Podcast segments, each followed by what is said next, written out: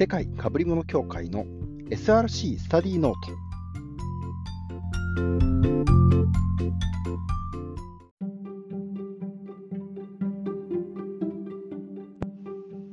はい、えー、どうも世界かぶり物協会でございます。最近ですねえー、と Amazon でマッサージガンを買いました。でマッサージガンって、まあ、あのマッサージ機みたいなやつなんですけども、まあ、あの似たようなものとかいろんなマッサージグッズいっぱいあったりするなと思うんですけどもああこれって結構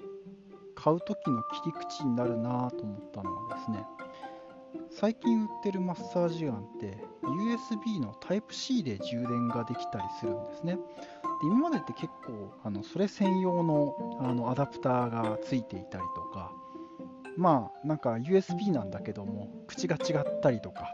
いうところなんですけどもなんか今回ですねあのつらつらと眺めていてあそっか Type-C でだったらあのどれで充電するかってあんま気にしなくてもいいから便利かなと思ったらですねやっぱ思いのほか便利で、えっと部屋に置いてても充電できるし寝室に置いててもあの iPad 用の充電のところに挿せばいいしというところでですね、インターフェースが共通化されるってすごいいいことだなぁみたいなのをですね、ちょっと思いながらですね、あの筋トレした後にこのマッサージガンを使っていたりします。はい。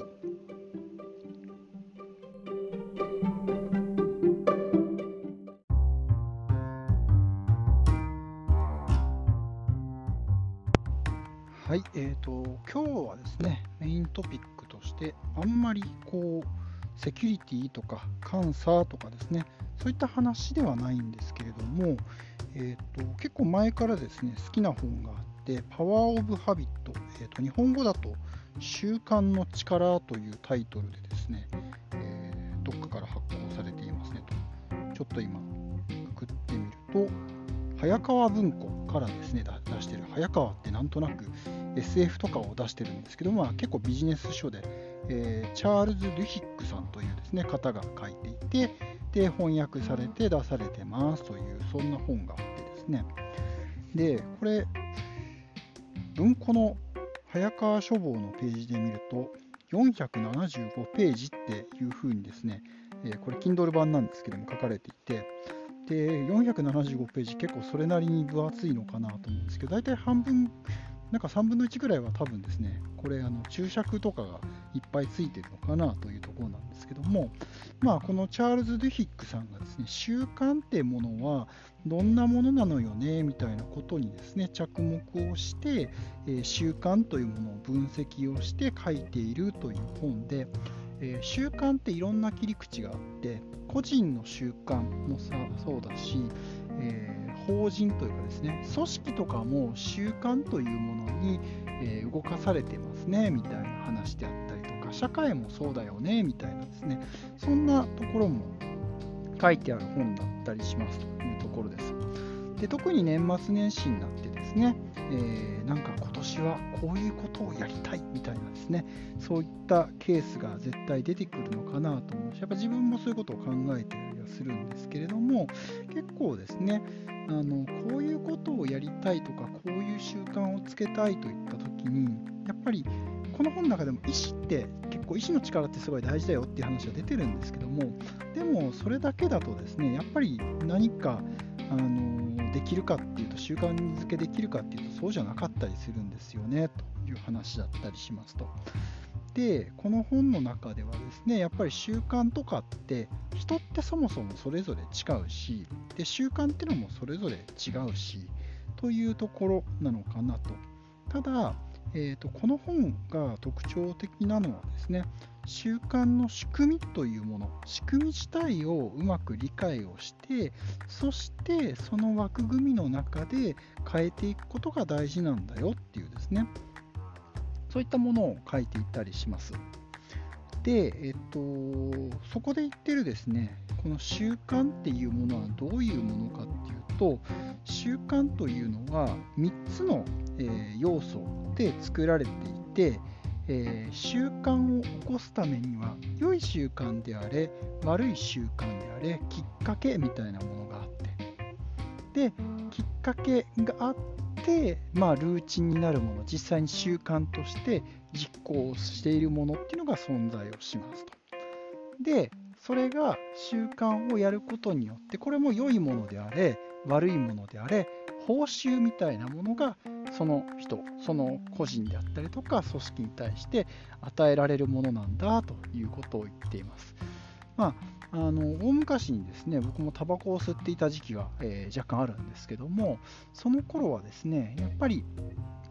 どちらかというと、えー、僕の場合そんなにタバコをしょっちゅう吸う人間ではなかったんですけれどもやっぱ仕事でちょっと行き詰まったりするとというのがきっかけになるんですねで、えー、タバコ部屋に行ってタバコを吸いますと。でまあ報酬になるものもやっぱあってやっぱり例えばタバコとかアルコールとかっていうのはその瞬間の自分のストレスを和らげるっていうですね報酬があるわけですよね。なので、えーとまあ、体に悪いと思っていたとしてもやってしまいますよという話だったりします。なので自分たちに新しい習慣をつけたい良い習慣をつけたいにしろ悪い習慣を是正したいにせよまずその習慣にとって自分にとってのきっかけになるものって何なんだろうっていうことをちゃんと見つけてみる。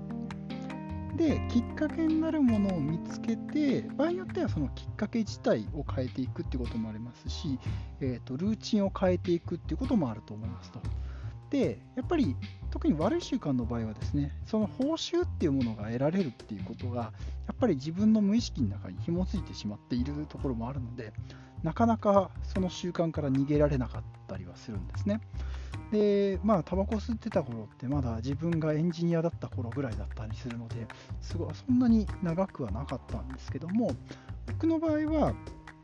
やっぱりまあ仕事の中でそのストレスがちょっと高まるような状況っていうのを絶対減らすことは、まあ、自分ではできないんですよね。ただ、えーとまあ、タバコを吸う時には、まあ、当時は普通にこう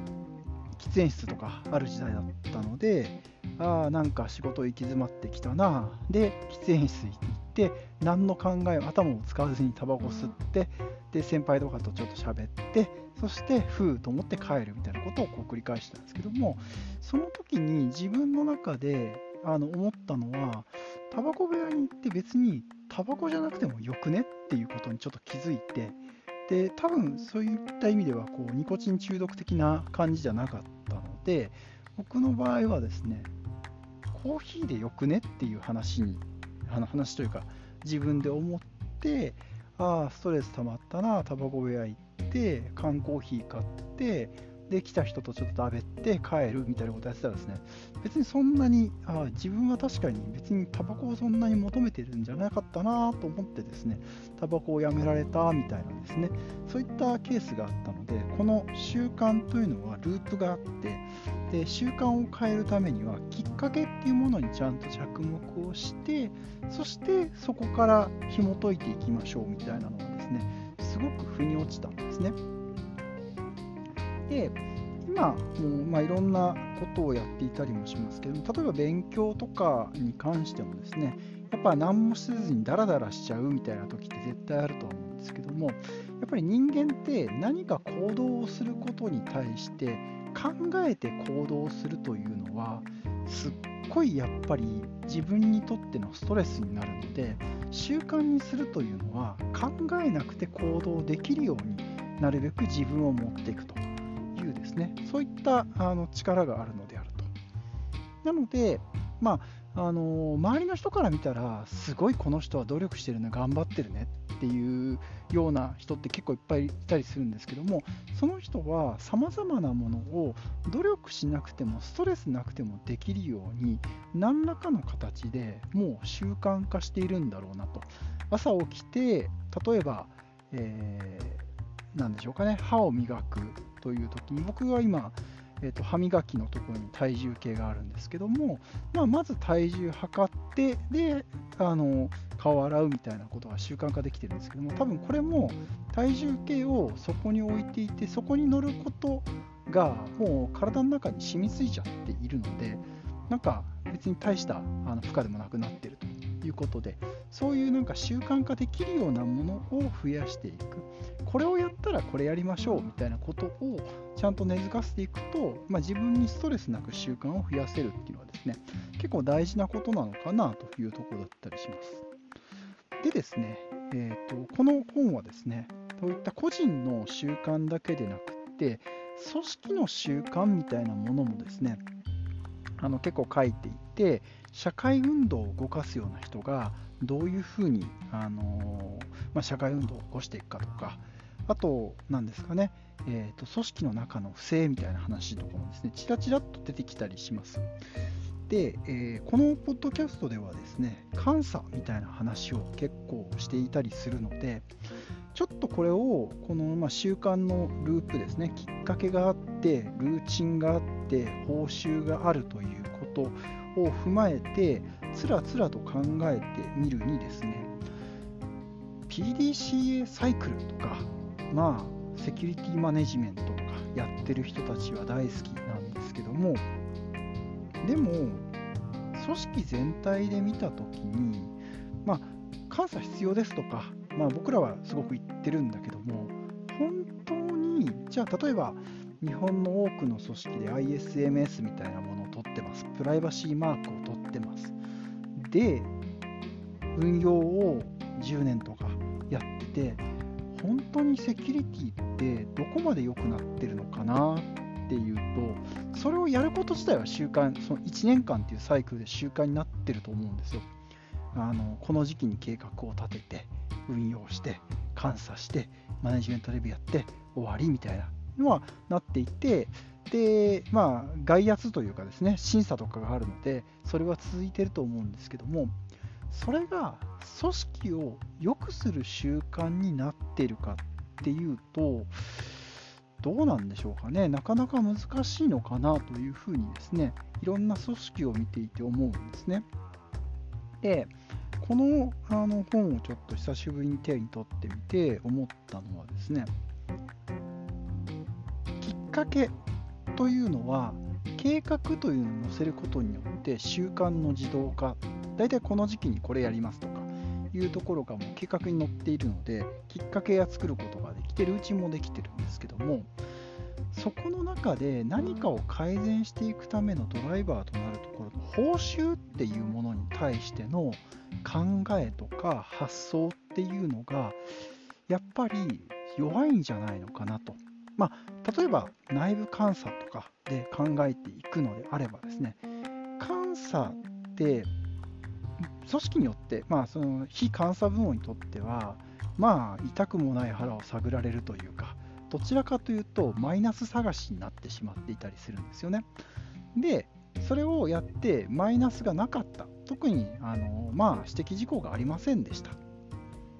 何かこれに対して報酬ってありましたっけ？で逆に言うと、マイナスのところからすると、まあ、何か指摘事項が見つかりました。指摘事項が見つかったのはマイナスなので、えーと、ダメでしょっていうことで、それを埋めただけですと。なので、それ以上、さらに良くするためのモチベーションっていうものを沸かせる仕組みって、ちょっとなかなか見当たってないんじゃないのかなと。で、やっぱり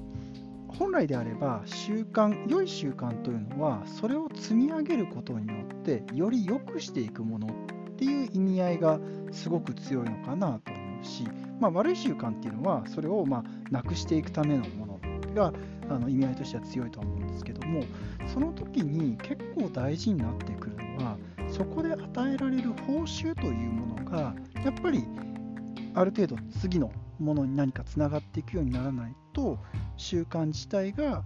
やっぱり本当の意味では機能しないんじゃないのかなというふうな気がしていたりします。なので確かにあの監査をやるとか監査の仕組みを作るということ自体はえーと、いろんな組織の中で浸透しているんですけどもそもそもそれを通じてどういう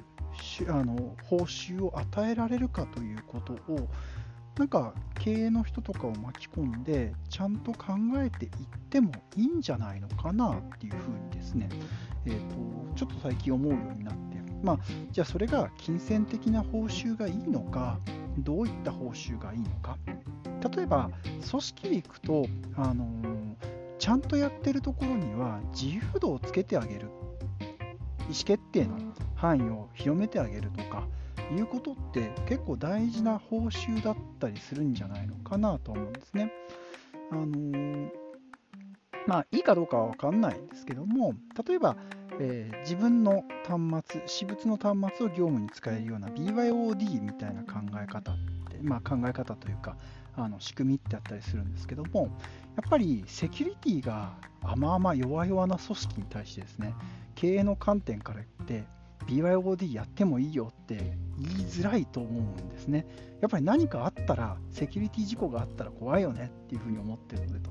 でも、この人たちちゃんとしっかりやるんだろうなっていうことを何らかの形で証明してくれれば、まああのー、みんなこの組織がちゃんとセキュリティを管理してるのが分かってるから、そういった意味ではあなたたち BYOD やってもいいですよとかですね。でそれによって、まあ、例えば端末の、えー、補助もしますよみたいなことを言ってくれればですねやっぱり仕事をやるモチベーションにつながっていくんじゃないのかなっていうのもちらっと思ったりするんですね BYOD みたいなものって別にあの悪いことしようと思って BYOD する人はほとんどいなくって何らかの形で業務の生産性を上げたい会社の端末だとまあ結構それなりにスペックもポンコツだったりする時も、ゼロではなかったりするし、あとはなかなか数年経たないと変えてくれなくって、あのもらった時はいいんだけどもどんどんパフォーマンス落ちてくるとかいうことがあるのでそういうことをやりたいっていう人たちって比較的やっぱりやる気のある人たちだったりするんですよね。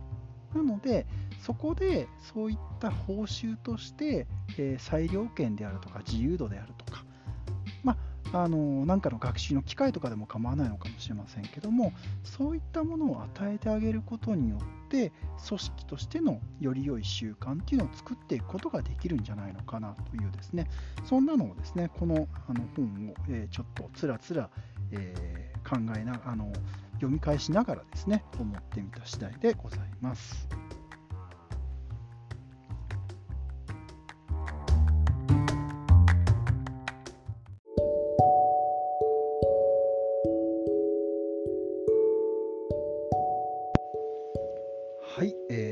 ですね、いきなりまあなんか習慣の力、パワーオブハビットっていう本の話をしたんですけども、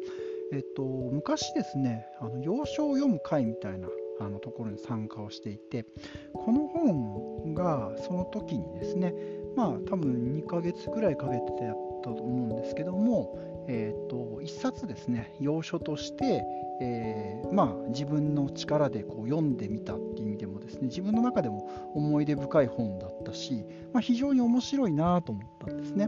あの歯磨きってなんかあのスースーするみたいな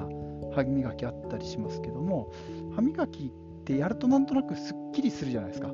本来歯磨きの成分にそのすっきりする成分っていうのは別になかったりはするんですけどもこれ歯磨き業者さんがですねあの報酬としてそういうのがあることによってみんなそれを習慣化するみたいなところに目をつけてみたいなですねそんな話が紹介されていたりするんですね。